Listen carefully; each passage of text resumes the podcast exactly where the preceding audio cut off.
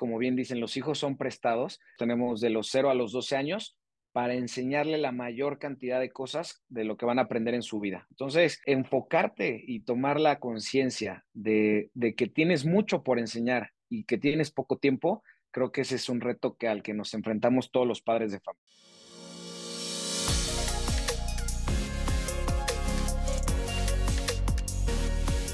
Buenas people, bienvenidos a un nuevo episodio de Factor Esencial. Gracias de todo corazón por conectarse con nosotros como cada ocho días.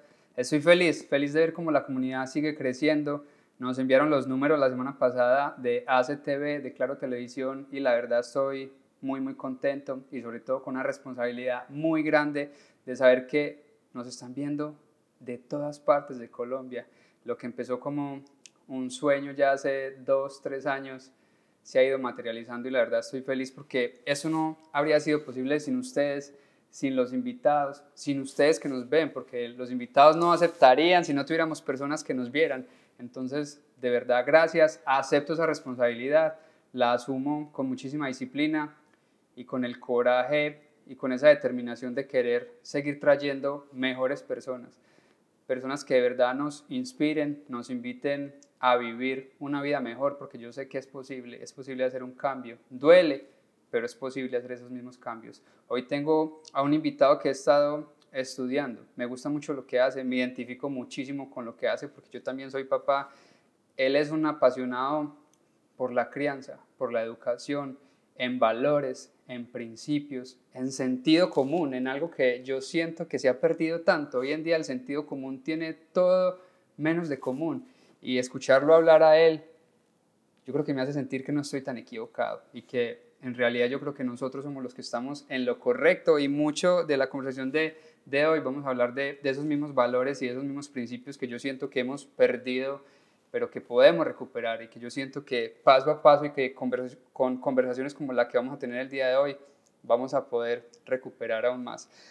Hoy está como invitado desde México Juan Carlos Gutiérrez, el creador del canal Super Papá. Juan, parcero de todo corazón, gracias, gracias, gracias por aceptar esta invitación y pues bienvenido a Factor Esencial. Al contrario, muchísimas gracias a ti por la invitación. Es un honor estar aquí y sobre todo gracias por la presentación tan bonita. La verdad es que me, me motiva mucho y, y, me llegó, me llegó al corazón. Te agradezco mucho. No, Juan, yo creo que reconozco mucho lo que estás haciendo, sobre todo porque se necesita valor para hacerlo. Hoy en día, y lo digo desde, desde el ser padre, pareciera que estuviera mal ser padre, pareciera que estuviera mal ser hombre e identificarnos como hombres. O sea, si yo me identifico como hombre y lo asumo y, asumo este rol por el que fui creado porque soy hombre, tengo un montón de gente diciendo que como que él es el que está mal, o sea, ¿por qué está hablando de, de, ser papá? ¿Por qué está hablando de ser hombre? Si estamos viviendo en el mundo de, del feminismo y de los 50 mil géneros que todos los días salen más y más géneros, entonces cuando uno se atreve y da ese paso a decir, oiga, está bien ser hombre también, está bien ser papá, gracias por, por ser esa voz de muchos de nosotros y sobre todo que me inspiras también a seguir llevando ese mismo mensaje y de que en realidad, y no lo hablo desde, desde el ego de creernos más y de saber qué, qué, es la verdad absoluta, pero por lo menos es nuestra verdad y yo siento que es la verdad, por lo menos estamos en lo correcto. Claro, sí vemos que hay una, una guerra frontal contra la familia, contra los valores familiares, contra la masculinidad, ¿no? O sea, yo soy igual que tú, yo me siento muy orgulloso de ser hombre, todo, asumo las responsabilidades que implica el ser hombre y invito a todos los hombres que la asuman así con, con responsabilidad, con orgullo y que empecemos a regresar, a traer de vuelta esos valores familiares que, que cada vez son más escasos, tristemente. Juan, yo sé que ya eras, ¿cierto? Y que no, no fue un personaje que, que creaste, porque en realidad escuchándote y viendo tus videos, inclusive desde cuando comenzaste, tenías una posición muy clara de lo que querías hacer, ¿cierto? Pero ¿por qué decidir ponerla al público? ¿Por qué decidir poner esto que eres al servicio de los demás cuando ambos sabemos que, que, es difícil? O sea, es difícil pararse frente a una cámara, de cierto modo, a, a desnudarnos, a mostrar esa vulnerabilidad y ponerla al servicio de los demás, porque eso cuesta muchísimo, pero a ti desde, desde tu punto de vista, ¿qué fue lo que te inspiró? Pues mira, yo por mi trabajo tengo la fortuna de trabajar desde hace casi ocho años con los niños, con los padres de familia y con los profesionales de la educación y del, deporte. Yo tengo dos academias de fútbol, tengo un club de pádel, tengo un kinder.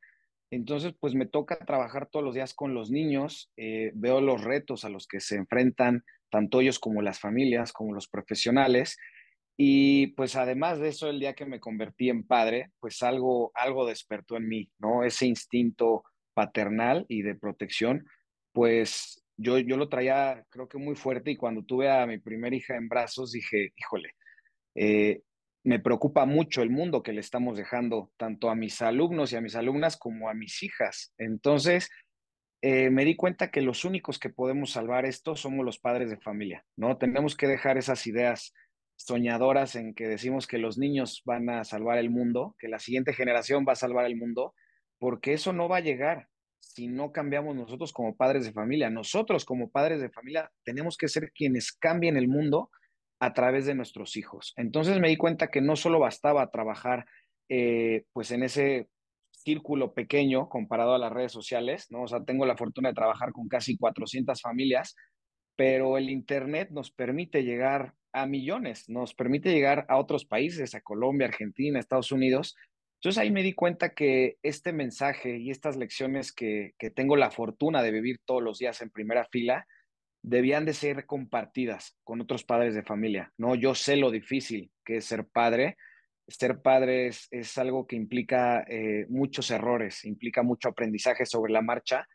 Y dije, hay que hacerles saber a los papás dónde están las cosas importantes, ¿no? En este mundo tan saturado de información, a veces creemos que lo importante es que nuestros hijos sepan tres idiomas o que les podamos pagar una maestría o que los metamos a clases de, matemáticas en las tardes, pero esas cosas no son importantes. Donde estamos fallando como padres de familia es en estar ahí presentes, ser amorosos, responsables y sobre todo ser un buen ejemplo para nuestros hijos. Entonces, pues yo vi en las redes sociales esa plataforma para llegar más lejos y transmitir mis ideales y mis valores, ¿no? Yo soy una persona de muchos ideales, de muchos valores, o sea, yo me caso con mis ideas y estoy dispuesto a morir por ellas y quiero contagiarle esto a otros padres de familia, ¿no? Para que salvemos a la familia.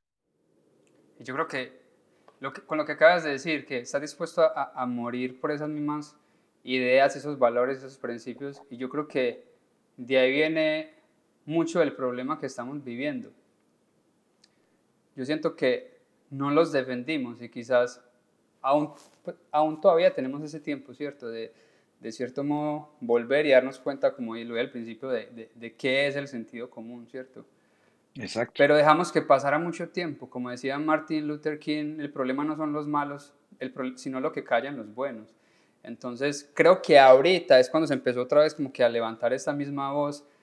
Yo creo que los dos estamos en, en, en la misma onda de, del doctor Jordan Peterson, yo creo que nos ha inspirado a millones y él es, yo creo que sin temor a equivocarme, el que lleva esa bandera y está ahí al frente luchando por, por todos nosotros. Yo lo veo, o sea, desde mi punto de vista lo veo así. Para mí él es, o sea, está Jordan Peterson y después está el resto. Sí, y mira, quiero, y quiero aportar, quiero aportar algo porque como bien dices, él se merece todo el reconocimiento porque ahorita es cuando por fin están, estamos valorando su trabajo, ¿no? Pero vemos que él viene de, de, de décadas de estar resistiendo todos los embates del feminismo radical, de la ideología de género, del adoctrinamiento a través de las universidades. O sea, ahorita creo que se puede decir que ya ganó la batalla, ya, es, ya, ya, ya lo hemos encontrado, muchos de nosotros, pero hay que reconocerle que se aventó años y años de recibir ataques por todos lados y eso creo que lo hace, le da muchísimo más peso a lo que ha hecho, ¿no? El, el haber enfrentado la adversidad, para mí es un ejemplo a seguir no solamente por su mensaje, sino por todo el carácter que se requiere para, para seguir picando piedra a, a pesar de que todo el mundo te ataque, ¿no? Que en su momento parecía eso, que todo el mundo lo atacaba. Total, era literal todo el mundo, el, el, el mainstream media, los noticieros, muchos países lo vetaron, inclusive él mismo se tuvo que ir de, de Canadá a su país natal, su hija Mikala, creo que, sí, creo que es el nombre de ella, también tuvo que partir hacia Los Ángeles y si no estoy mal ahorita ya también se mudó de Los Ángeles porque Los Ángeles está peor de como está Canadá hoy en día. Entonces, creo que lo que dijiste me hizo de una pensar en él porque somos pocos los que estamos dispuestos a dar la vida por esos mismos ideales, por esos mismos principios. Yo hace, hace poco que montamos un, un podcast nuevo que se llama La Quinta Enmienda, que literal es compartir todas las noticias y toda la información que nosotros consumimos en inglés, ya que vivo ahorita en los Estados Unidos, mucho de lo que está en español es completamente tergiversado. Nosotros no recibimos la, la información como debe ser y los pocos canales que tenemos aquí, lo que es Univision y Telemundo, todo nos lo entregan masticado, tergiversado y de la manera en que ellos quieren que nosotros la recibamos. Entonces, cuando montamos la quinta enmienda, fue con ese propósito, decirle a la gente, no, hay otra versión de lo que está pasando, hay otra versión de lo que está sucediendo, que es lo que no, no nos están contando los latinos. Y yo creo que, que Juan, eh, dentro de todos los libros que compartís, dentro de, de, todo lo que haces, veo que mucho de lo que consumís es en inglés. Entonces, y yo creo que ambos sabemos que, que esa información que consumimos en, que en inglés no está disponible en español o no es fácil de encontrar en español. Entonces yo creo que, que es una invitación a que de cierto modo no comamos todo y no traguemos de una, sino, oiga, preguntémonos un poquito más, en realidad esto está bien para mí, para mis hijos, si es lo correcto, yo creo que yo, si algo yo le pido a Dios es que me, me, me, dé la capacidad de discernir entre lo que está bien, lo que está mal y lo que es correcto. Y es lo que le digo a mi hijo todos los días, Mati. Dios te dé la capacidad de discernir entre lo que está bien, lo que está mal y lo que es correcto, porque estamos en un mundo donde en realidad yo siento que eso es lo que se ha perdido. Entonces, pues, pues gracias, yo creo que nos extendimos un poquito en este, en este preámbulo, pero, pero tenía, teníamos que, que, que hacerlo, yo siento que teníamos que hacerlo. Sí, el criterio es importantísimo. Vemos que, que los medios masivos, los intereses económicos se han encargado de destruir nuestro criterio. O sea, su intención abiertamente es destruir nuestro criterio. Entonces, sí, como, como padres de familia tenemos que, que, que reconstruir ese criterio para que podemos escuchar mucha información de diferentes lados, pero tenemos que tener la sabiduría de ver dónde está la, la realidad o por lo menos dónde es más factible que esté. ¿no? Nunca vamos a saber dónde está la verdad, pero cuando tienes criterio, sabes perfectamente dónde no está. Exactamente. Juan, ¿cuál crees que sea el mayor, el mayor reto al que nos enfrentemos hoy en día como padres? si yo me voy al pasado de cuando yo era hijo y tenía 15, 12 años, yo siento que, que, el mayor reto de nuestros padres era dejarnos salir por, por la puerta. O sea, cerrábamos la puerta, yo creo que ese era el reto de ellos como padres. ¿Qué se fueron a hacer mis hijos? ¿Qué están haciendo? ¿A qué hora llegarán? Sí. ¿Cuál será el reto de hoy en día ahorita que, que, tienes esta comunidad tan grande y que te escriben, me imagino que muchísimos padres y madres contándote, pues contándoles las cosas que, que, que le suceden a ellos? Pues mira, el mayor reto, regresando a la frase, precisamente es eso, ¿no? Cómo, cómo formar niños y niñas eh, buenas, bondadosos, que sean valiosos para el mundo, ¿no? Creo que hemos perdido también mucho ese, esa, esa necesidad de ser valiosos para la sociedad, ¿no? Que, siempre entreguemos algo. Y suena muy fácil, pero en realidad es muy difícil porque tienes que construir muchísimos valores y virtudes en los niños que para empezar solo puedes inculcárselas a través del ejemplo, ¿no? O sea, nosotros les podemos dar todo lo, toda la teoría a los niños, pero no la van a, no la van a entender, ¿no? ¿Cómo le explicas a un niño el concepto de la bondad, de la solidaridad? Es imposible. Entonces los niños aprenden a través del ejemplo y el mayor reto como padres precisamente es ser un buen ejemplo para ellos, ¿no? Que nosotros seamos a la vez personas bondadosas y valiosas para el mundo, que siempre nos comportemos eh, acorde a nuestros valores, a las virtudes. Eso es importantísimo para los niños y definitivamente es el mayor reto como padre, convertirte tú en esa persona valiosa, bondadosa, empática. O sea, son, son muchísimas cosas las que necesita este mundo en una persona y pues tenemos realmente poco tiempo con nuestros hijos, como bien dicen, los hijos son prestados, entonces tenemos alrededor de, en teoría son 18 años, pero la realidad es que como funciona la psicología de los niños, el tiempo crítico es más corto, ¿no? Vemos que nosotros tenemos de los 0 a los 12 años para enseñarle la mayor cantidad de cosas de lo que van a aprender en su vida. A veces hay cosas que ya es demasiado tarde. Entonces, enfocarte y tomar la conciencia de, de que tienes mucho por enseñar y que tienes poco tiempo, creo que ese es un reto que al que nos enfrentamos todos los padres de familia.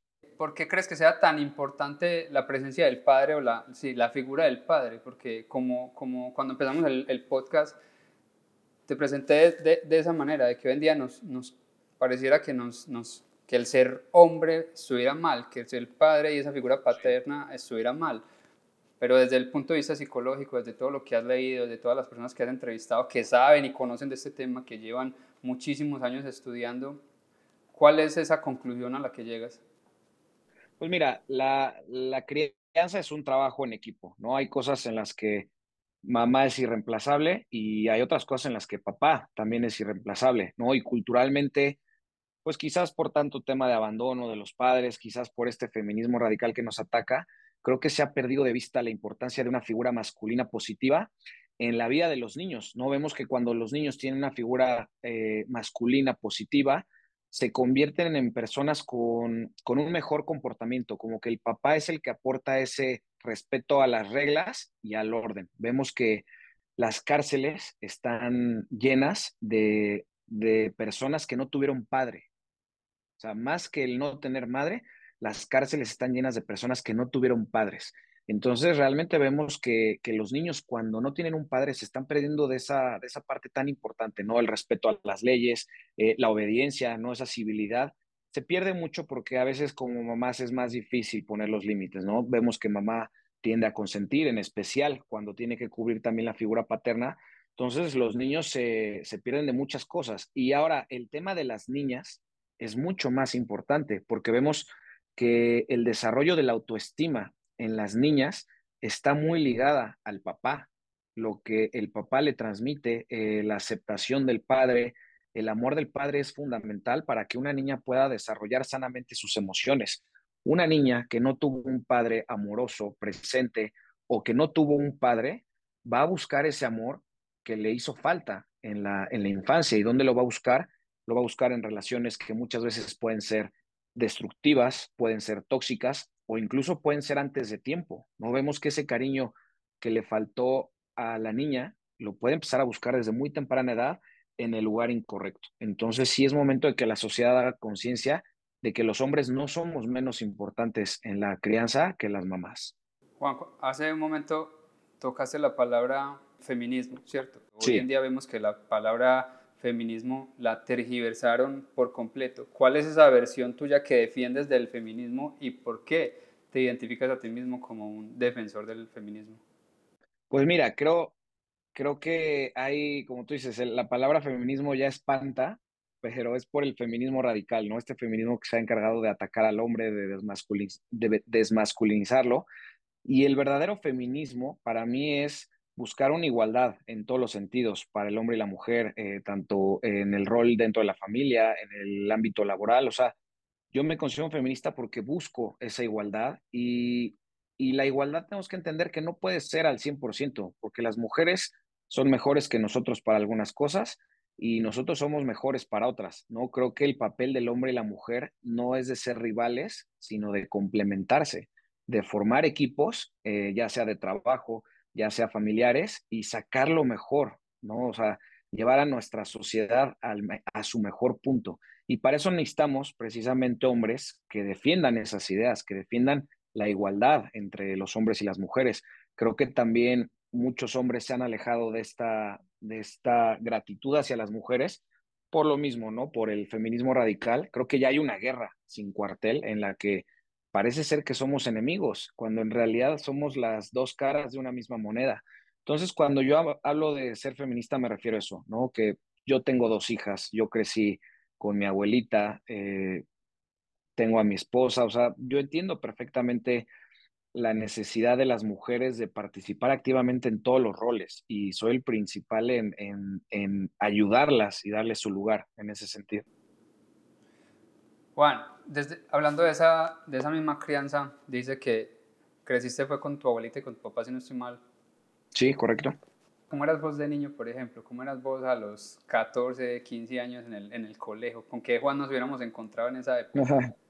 Pues mira, hay dos etapas en mi infancia, ¿no? Yo, yo no tuve mamá, A mí, me, a mí mi mamá me abandonó cuando tenía dos años y me, me tocó pasar gran parte de, esa primera infancia, de los dos años de edad, a lo mejor hasta los siete, ocho, con mi abuelita paterna. Entonces ella era una, una gran mujer, ella era alguien de verdad que maravillosa, al día de hoy sigue siendo una de, de mis mayores motivaciones y ejemplos. A ella le aprendí todo esto de los valores, de, de la cortesía, del tratar bien a las personas. Y pues yo en ese momento con ella me sentía un niño súper amado, eh, súper eh, feliz, era alguien muy alegre, era alguien muy confiado, era alguien amable, o sea, era alguien que era feliz, ¿no? Eh, por naturaleza. Después mi abuelita enferma y tristemente la, la perdemos y me toca vivir con mi papá algunos años solamente él y yo. Fue una etapa padrísima porque pues vivía yo solo con él, me tocó ver su mejor versión como papá, me tocó verlo ayudándome a hacer la tarea, yendo a las juntas de la escuela, cocinando, limpiando, o sea, llevar las tareas del hogar. Fue la verdad es que un gran ejemplo que me dio mi papá en esa etapa. Y ya más adelante él se vuelve a casar. Él ha tenido pues ya bastantes matrimonios, ya, ya, ya lleva varios.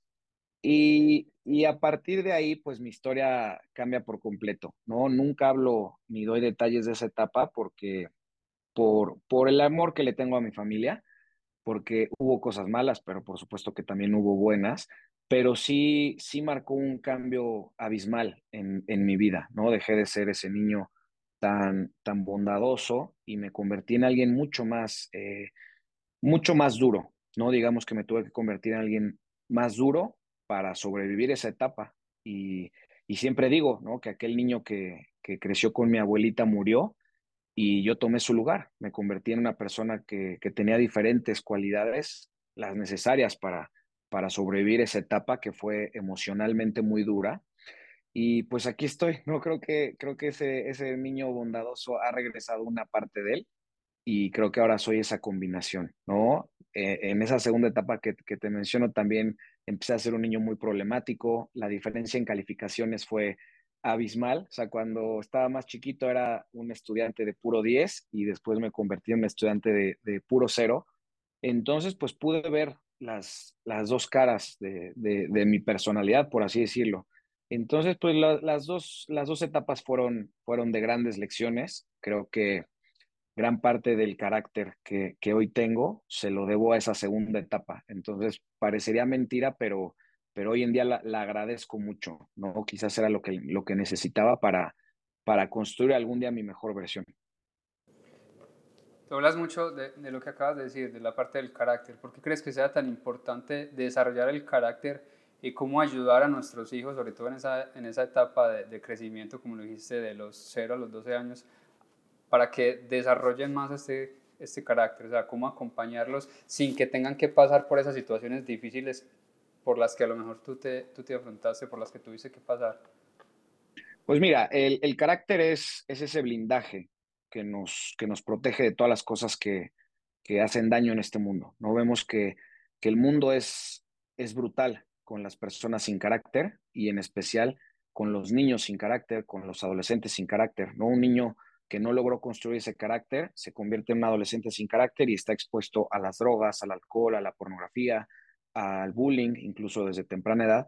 Entonces, para mí es súper importante que los papás hagamos un énfasis en construir el carácter de nuestros hijos. Vemos que algunos niños llegan por naturaleza con más carácter que otros, ¿no? Yo siempre les digo a los papás que los niños de repente sean medio rebeldes, medio duros, no es tan malo, pero sí tenemos que trabajar para que ese carácter no se salga de control, porque es tan malo tener un exceso de carácter como no tenerlo. Entonces, no importa qué tipo de papá seamos, si tenemos niños con, que nacieron con mucho carácter, ¿no? Que como se ve, son duros, eh, les cuesta controlar esas emociones, es como un caballo, que a veces eh, el, el, caballo es, tiene mucho carácter y hay que estarle jalando las riendas constantemente. Y por el otro lado, tenemos niños que tienen menos carácter, que son a lo mejor más tímidos, que son más callados. Yo era un niño de esos, yo era un niño que no tenía mucho carácter y lo tuve que construir a partir de la adversidad y es, es el mismo caballo, pero en lugar de jalarle la rienda, le tienes que ir apretando para que vaya, ¿no? Pero lo que es muy importante es que los papás hagamos un énfasis en la crianza. Y no todos los niños tienen que pasar por estos tragos amargos de la vida, ¿no? El carácter se construye de muchas maneras eh, para mí uno fundamental es el deporte. Creo que el deporte bien hecho es el, es el mayor constructor de carácter en los niños, ¿no? El deporte cuando se hace bien, esto es, quiero hacer énfasis, hablo del deporte hecho bien, que los niños eh, eh, tengan un buen programa de entrenamiento, que los entrenadores sean profesionales, que sean un buen ejemplo para los niños, que haya exigencia, ¿no? Vemos que a los niños no les podemos exigir un resultado porque los procesos de todos los niños son diferentes, pero siempre les tenemos que exigir el, carácter, la entrega, el compromiso, la disciplina. Entonces nosotros vemos que el carácter en, en la infancia y en la, hasta entrando la adolescencia, es muy fácil de moldear y de construir. Esa es su etapa crítica. Pero cuando no lo hicimos como papás y ellos llegan a los 16 años, vemos que, que ya no se puede, ¿no? Incluso muchas personas van a pensar en alguien que, que, carece de ese carácter, ¿no? Y porque son adultos que les cuesta mucho controlar sus emociones, que les cuesta mucho aceptar sus errores, que les cuesta mucho ser empáticos, que viven victimizados, ¿no? Hoy en día vemos que hay una cultura alrededor de la victimización y esas son personas que tienen en común la falta de carácter. No lograron construir su carácter en la infancia y de adultos se complica mucho más. Eso te iba a decir, porque hoy en día vemos una sociedad que de cierto modo es muy, no sé si sería la, la palabra, pero muy facilista. O sea, tenemos acceso a absolutamente todo, es muy de, de, la comida rápida, el fast food, de vamos a la, a la velocidad que nos marca la internet, no al ritmo de nosotros, por decirlo así y también estamos viviendo en un sistema donde pareciera que se nos, donde no, se nos impidiera exigirles de más, ¿cierto? Donde pareciera que está mal hablar de, de, una competencia, por ejemplo. No, los niños no tienen por qué competir, todos tienen que ganar y vemos en competencias donde a todos los niños les dan medallas y uno dice, bueno, pero entonces ¿dónde está el esforzarse de más? ¿Dónde está la meritocracia? ¿Dónde está el querer hacer las cosas con disciplina, con responsabilidad, ¿dónde está ese mérito, cierto? Mira, es que pasa lo mismo que el, que el criterio. La sociedad, los intereses que gobiernan esta sociedad, quieren destruir a toda costa nuestro carácter, porque además de lo que te dije antes, si tú destruyes el carácter de una persona, ponte a pensar, lo vuelves muy manipulable, lo vuelves, lo vuelves un gran consumidor, lo vuelves un gran paciente, para una de las industrias más poderosas que hay, que es la farmacéutica. Lo vuelves un gran votante, porque lo haces que dependa del gobierno en turno. Entonces, te digo, es muy obvio, están destruyendo nuestro carácter. Es, es increíble la cultura de la medalla de participación, donde se le dice a un niño que sin hacer el mejor esfuerzo merece lo mismo que un niño que se parte la cara todos los días en el entrenamiento, que sus papás siempre están ahí a tiempo, sea, estamos destruyendo de verdad el carácter de los niños, eh, alejándolos de esta meritocracia, que así es como debe de funcionar el mundo. A mayor trabajo, mayor resultado. Si nosotros les mandamos el mensaje equivocado a los niños, destruimos su carácter y sobre todo no les permitimos liberar su potencial. Para un niño lo peor que le puedes hacer es darle algo que no merece. Tú tienes que permitirle al niño demostrar de lo que es capaz. No vemos que también la sobreprotección no le permite a los niños demostrarse a sí mismos de lo que son capaces. ¿Cómo un niño va a saber hasta dónde puede llegar si nunca le permitimos enfrentarse a la adversidad y ganarse con, con mérito sus cosas?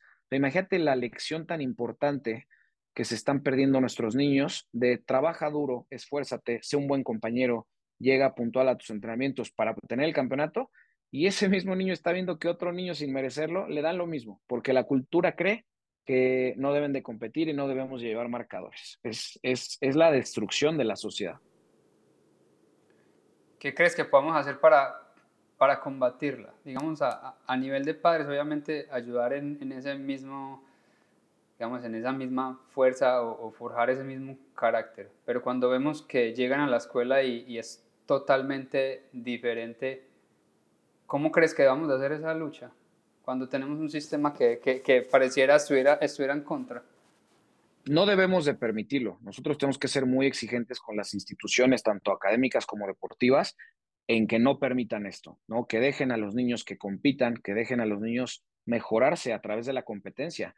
Va a haber niños que sean muy buenos en unas cosas y van a ser eh, malos en otras cosas, ¿no? Al final de cuentas, no existe un niño eh, talentoso en todo y no existe un niño que no tenga ningún talento. Va a haber niños que sean buenos en el fútbol, va a haber otros que sean buenos en las matemáticas, va a haber otros que sean más, que tengan habilidades sociales más desarrolladas. O sea, al final de cuentas, los niños, cada uno viene con su, con su, con su caja de tesoros, pero si nosotros como papás no les, no los obligamos de cierta manera a, a desarrollarla a través de la competencia, ellos van a llegar a los 20 años y ni siquiera van a saber en qué son buenos. Y peor aún, no van a saber en qué son malos. O sea, vemos que cada vez tienes que tomar eh, decisiones a más corta edad en esta vida, ¿no? A los 18 tienes que decidir qué carrera vas a estudiar.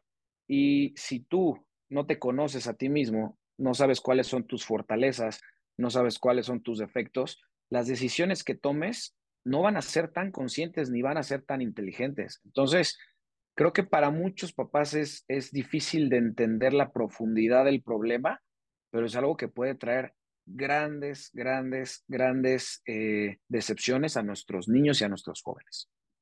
Yo creo que conversaciones como estas hacen mucha falta, Juan. Sea, la gente tiene que estar mucho más consciente de qué es lo que está pasando en los colegios, de qué es lo que está pasando en las noticias, de qué está pasando de puertas hacia afuera de la casa, porque creemos que el ser padres es simplemente darles educación, que estén bien económicamente y ya dejemos que en la escuela los, los críen, porque lo estamos viendo. Prácticamente, o sea, ya es difícil ver una madre que se siente hacer tareas con un, con un hijo, no, póngase usted a hacer tareas que yo estoy muy ocupada porque, sea, la, eh, la sociedad es tan, es tan difícil y estamos en una época tan complicada donde muchos tenemos que tener dos, tres trabajos para poder mantener una familia, entonces llegar a casa se nos hace muy difícil poder llegar a, educar y acompañar en esa misma educación, de la redundancia, porque no tenemos el tiempo, o sea, para poder acompañarlos en esos procesos, o sea, es, es difícil y dejamos esa crianza a las escuelas. Yo creo que hoy en día vemos donde los niños empiezan a estudiar desde los seis meses, donde ya ni siquiera las mamás se dan ese tiempo de ser mamá, se podría decir, de los cero a los dos años, como antes, por lo menos en Colombia lo veíamos de esa manera, hoy no lo vemos así. Y hasta más años, y hasta más y hasta más, exactamente. Hoy en día vemos que mucho de eso se, se ha perdido y dejamos la, la educación por completo a las escuelas y a, y a, los colegios. Entonces yo creo que tenemos que estar un poco más involucrados en ese mismo proceso, saber qué están viendo, controlando muy bien qué es lo que están viendo en redes sociales, con quién están hablando, qué juegos están jugando. Ese es el dilema, no estamos tan involucrados. Sí, como papás tenemos que entender que, que no podemos delegar la crianza de nuestros hijos a la escuela. La escuela se encarga de darles conocimientos, pero los que se encargan de formar al ser humano somos nosotros como padres. O sea, los valores, eso no se enseñan en la escuela, o sea, se pueden reforzar en la escuela, pero eso es obligación de los padres. Y vemos que a, la misma vez esta generación de padres hemos sido víctimas del consumismo. Muchas veces creemos que lo que nuestros hijos necesitan es una, una educación muy cara, o viajes, o juguetes caros, o ropa cara, y los niños no necesitan eso, ¿no? Los niños necesitan a sus papás, a sus papás de manera presente, yo sin pensarlo, bueno, es más, lo he hecho, yo he dejado de trabajar, eh, trabajo menos horas para pasar más tiempo con mis hijas y eso seguramente representa algo económicamente, pero para mí eso es lo importante, ¿no? A mí ser un superpapá para mí no es el que lleva a sus hijos a Disney, el que el que tiene a sus hijos vestidos con ropa de lujo. Para mí un superpapá es el que pasa tiempo con sus hijos, que los escucha, que juega con ellos. Hemos dejado de jugar con nuestros hijos. Entonces tenemos que entender que, que no podemos, eh, no podemos eh, decirle a nuestros hijos que lo estamos haciendo por ellos, ¿no? Hijo, es que yo trabajo mucho para darte una mejor educación. Hijo, es que yo trabajo mucho para llevarte de viaje. Eso no nos lo piden nuestros hijos. Nuestros hijos nos piden tiempo con ellos. Entonces tenemos que ser conscientes como papás dónde está lo que de verdad importa. Sé que, claro, hablar de dinero es difícil porque tenemos que darle de comer a nuestros hijos, las condiciones laborales cada vez son menores, pero sí tenemos que empezar a construir ese camino en donde más, no sacrifiquemos tanto tiempo con nuestros hijos por más dinero. Los niños no necesitan eso. ¿Qué enseñanza tan tesa me acabas de dar, Juan? yo siempre estoy, o sea, de, de, de, los 30 días del mes, por lo menos 15, 18, 18 días estoy por fuera, por el trabajo, por lo que hago. Y, y cuando ayer, precisamente antes de, de viajar, mi esposa le preguntó que estábamos ahí acostados con Mati y, ella, y Matías le preguntó a mi esposa que por qué papá tenía que viajar tanto. Y ella le dijo que lo que acabas de decir, porque pues tenemos que comer, tenemos que pagar la escuela, con qué compra sus juguetes, es por lo que papá está haciendo. Y lo que acabas de decir, él no está pidiendo nada de eso, lo que necesita es más tiempo. Ahora te pregunto, en ese caso, si fueras tú el que está, digamos, trabajando para que tu esposa pueda pasar más tiempo con las niñas, de cierto modo es un sacrificio que estamos haciendo nosotros para que nuestras esposas puedan, digamos, pasar más tiempo y ayudar más en esa misma educación, en ese mismo proceso. ¿Cómo lo verías tú desde ese, desde ese punto de vista? Donde digamos que, los, ok, mi esposa no trabaja, pero está ahí acompañando. Es el sacrificio mío. ¿Cómo ves tú esa, esa, esa parte? ¿Es válida? Pues mira, a mí, a, mí me, a mí me parece la mejor manera de llevar una familia. No vemos que, que el hombre está hecho para el ambiente laboral que muchas veces implica eh, muchas horas, mucho esfuerzo físico, mucha toxicidad. Vemos que las mujeres históricamente han sufrido mucho en el ambiente laboral, han sufrido injusticias, han sufrido acoso, han sufrido injusticias y nos damos cuenta que sí, claro, el sistema está mal, pero al final del día el hombre está hecho para resistir todo eso. Y creo que la mujer eh, donde mejor se desarrolla es en el entorno familiar y esto a muchas personas les va a caer como, como piedra en el estómago, pero para mí el, el trabajo más importante del mundo es la crianza. Y si mamá, gracias al sacrificio que hace papá de salirse todos los días a buscar el pan, puede pasar tiempo con sus hijos y dedicarse en mayor parte a la crianza, debería de hacerlo, ¿no? Porque ahorita vemos lo mismo, vemos mamás que también se quieren salir a trabajar para que haya dos fuentes de ingreso para poder cambiar de coche cada año y los niños están solos. ¿no? Entonces, aunque suene machista, aunque, aunque es un comentario que no va a gustar mucho, para mí es la configuración perfecta de la familia, ¿no? Mamá en el hogar, eh, cuidando, criando a los niños, inculcándoles valores eh, en la mayor parte del tiempo y papá participando activamente, no haciendo caso omiso a sus responsabilidades, pero entendiendo que papá también tiene antes que nada la responsabilidad de, ir por el pan, ¿no? O sea, suena muy, suena muy, exacto, suena muy romántica la idea que te decía hace ratito de pasar más tiempo con nuestros hijos, sí, pero hay una línea crítica que todos tenemos que cumplir, ¿no? Tenemos que salir con los gastos básicos y eso no es negociable. Entonces, eh, es, es, importante que, que, las familias empiecen a, pues, a, a, tomar eso en cuenta, ¿no? Yo, yo veo que muchos de estos mensajes feministas atacan a la mujer, que se queda en casa. Y me parece muy injusto porque el trabajo de ser mamá es mucho más difícil que cualquier trabajo. Yo, yo te voy a decir algo ya un poco en broma, pero yo no le cambiaría a mi esposa su trabajo, ¿eh? Mi trabajo es mucho más fácil que el de ella, es mucho más desgastante, son mucho más horas. Entonces, eh, yo sí le diría, yo sí le diría a, a, los jóvenes que, que, que, que, no menosprecien a las, a las madres de, de casa, porque al final de cuentas ellas son las que moldean esta sociedad y las que se han encargado de mantener unidas a tantas familias. Entonces hay que, hay que reconocerle esa labor a, a mamá y también agradecer a papá por ese sacrificio, ¿no? Total, es que de hecho yo me acuerdo que, que, yo creo que eso ya ni existe, pero en la época de nosotros, me acuerdo que cuando íbamos al banco existía ocupación ama de casa. Y eso, y la señora del banco decía, ese es el trabajo más difícil. Hoy en día yo creo que esa, yo creo que esa, esa categoría ni siquiera aparece ya en los bancos. Ama de casa, ¿qué, ah, ¿qué es eso? No, van a decir que es ofensivo. Van a decir que es ofensivo. sí, y ese era el trabajo más duro. Yo digo, yo, yo lo que acabas de decir, yo lo cambio. Y me gustaría acotar algo. A esas mamás que se quedan en casa porque el papá tiene que trabajar, cuando quieran castigar al, al hijo, no digan, espera que llegue el papá para que te regañe, porque fuera de que no estamos, van a, van a, a, la hora de que crucemos nosotros esa puerta, el, el, hijo va a esperar es, mi papá llega a regañarme, y cuando llega uno, obviamente eh, yo con mi esposa lo hablé y eso está prohibido, está prohibido que le digas a Matías, papá va a llegar a regañarte, porque eso no existe en la casa. O sea, si ella tiene algún dilema que resolver, resuélvelo con él, pero no culpes a papá y no digas que papá va a ir a pegarte, porque entonces fuera de que no lo veo la mayoría del tiempo porque es verdad, o sea, por mi trabajo tengo que estar viajando. Cuando cruzo la puerta no quiero que lo que menos quieras verme porque sabe que lo voy a regañar. Y ambos sabemos que pasa muchísimo, ambos sabemos que la mamá no lo regaña y dice, pero espera que llegue el papá por la noche que te va a meter una pela. Y llega el papá por la noche, abre la puerta y es el niño escondido y él queriendo es que salgan a abrazarlo. Y tú ni sabes por qué, ¿no? Exactamente, no, y suena gracioso, pero pasa muchísimo. Entonces yo creo que, es algo que, que, que tenemos como que traer a colación. Sí, y además está, perdón, y además está relacionado con lo que platicábamos al principio, ¿no? Que muchas veces para papá es más fácil ser esa figura disciplinaria, esa figura correctiva, y, y también no es justo, ¿no? Para nosotros que siempre seamos el malo, ¿no? Total, y por eso que no, no tenemos ni nada, no tenemos nada que ver en, la pelea.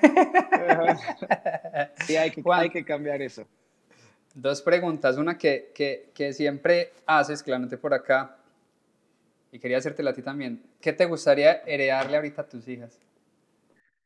Uf, eh, una idea que les repito todos los días, todos los, bueno, no todos los días, estoy exagerando, pero casi todos los días le digo a mis hijas, aprende a ser feliz. Creo que, creo que la felicidad es un acto, o sea, es un hábito que se tiene que practicar todos los días. Siempre podemos ver las cosas negativas de la vida o las cosas positivas. Podemos ver las cosas que tenemos o las cosas que nos hacen falta. Y esta sociedad tan consumista, tan, tan depredadora con los jóvenes, les impide ser felices, les manda constantemente mensajes de infelicidad no puedes ser feliz si no haces esto, no puedes ser feliz si no eh, tienes esto. Entonces, lo más importante que yo le quiero dar a mis hijas es, esa capacidad de ser felices por sí mismas, de encontrar en su interior esa capacidad de, de, ser felices, de ser independientes.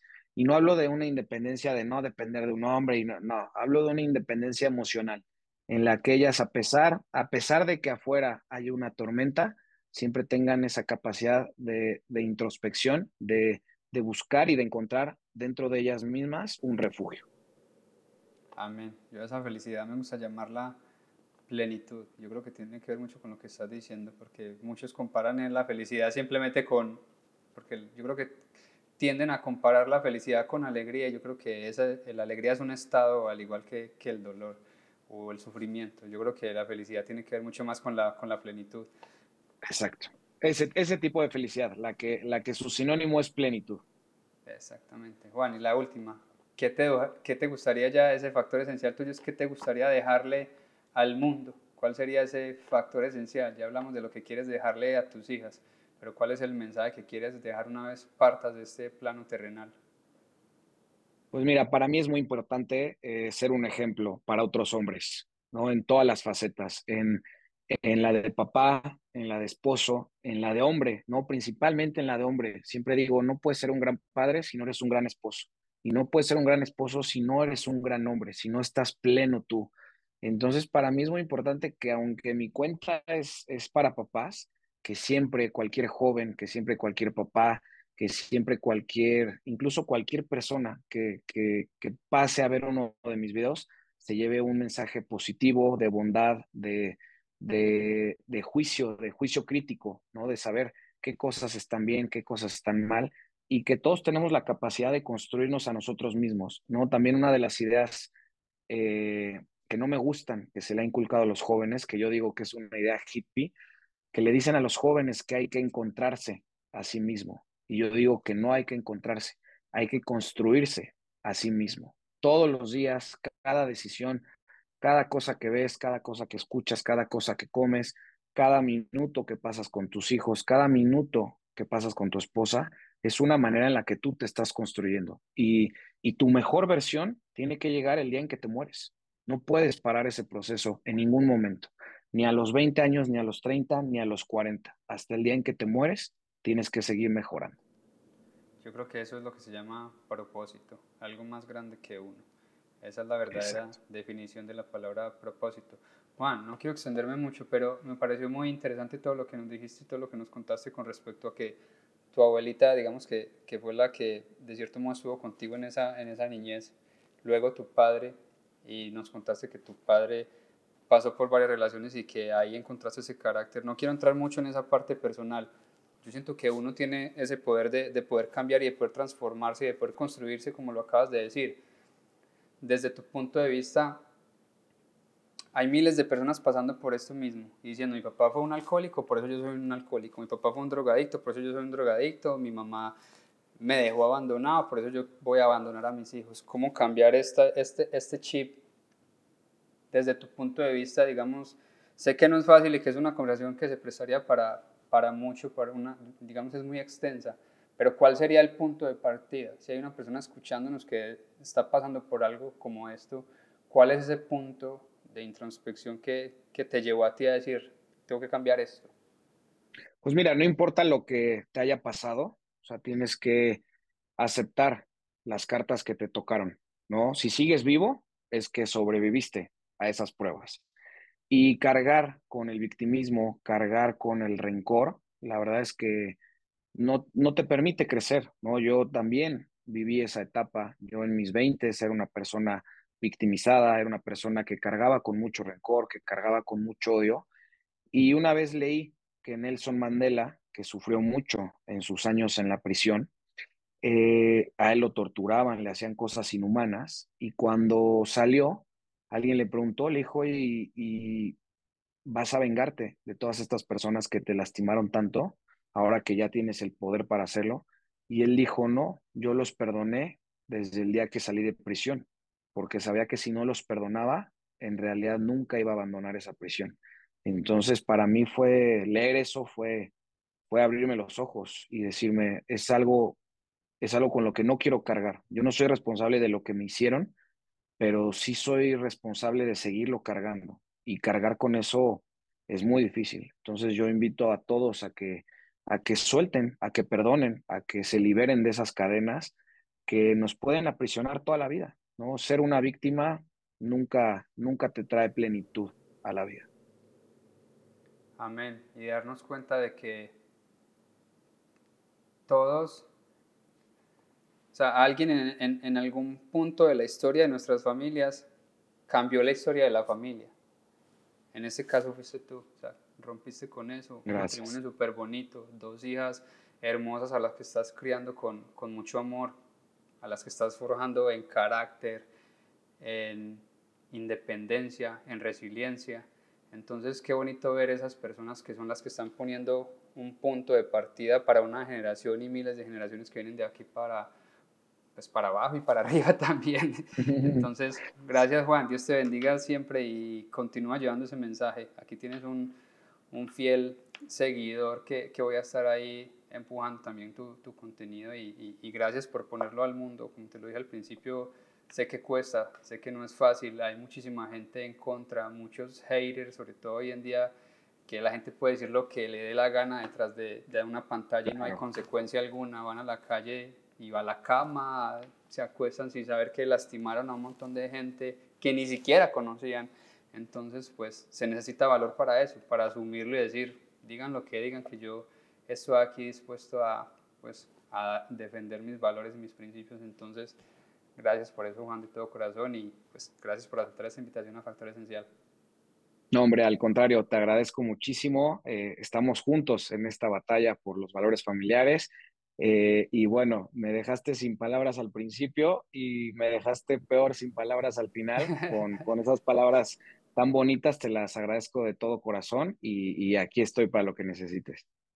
Ahí está familia, muchísimas gracias a todas las personas que se conectaron. Les dije que esto iba a ser una conversación muy fructífera, demasiado que aprender. A todas las mujeres que nos están escuchando y a todos los hombres que nos están escuchando y viendo también, pues no les dé miedo, o sea, no les dé miedo ir, pareciera que en contra de un sistema, defiendan sus, sus principios, sus valores, que yo creo que eso es lo que hace falta hoy en día. O sea, estar, estar parados dando batalla, como lo acaba de decir Juan. Recuerden suscribirse, comentar, compartir este programa. Yo creo que es muy importante para nosotros que ese mensaje llegue a muchísimas más personas. Como lo digo siempre, no sabemos a quién pueda llegarle, o sea, a quién pueda estar necesitando esta conversación. Gracias de todo corazón y pues nos seguimos viendo aquí en Factor Esencial todos los domingos y todos los martes y jueves a través de ACTV en Claro Televisión. Peace. Mucha luz, mucha paz para todos.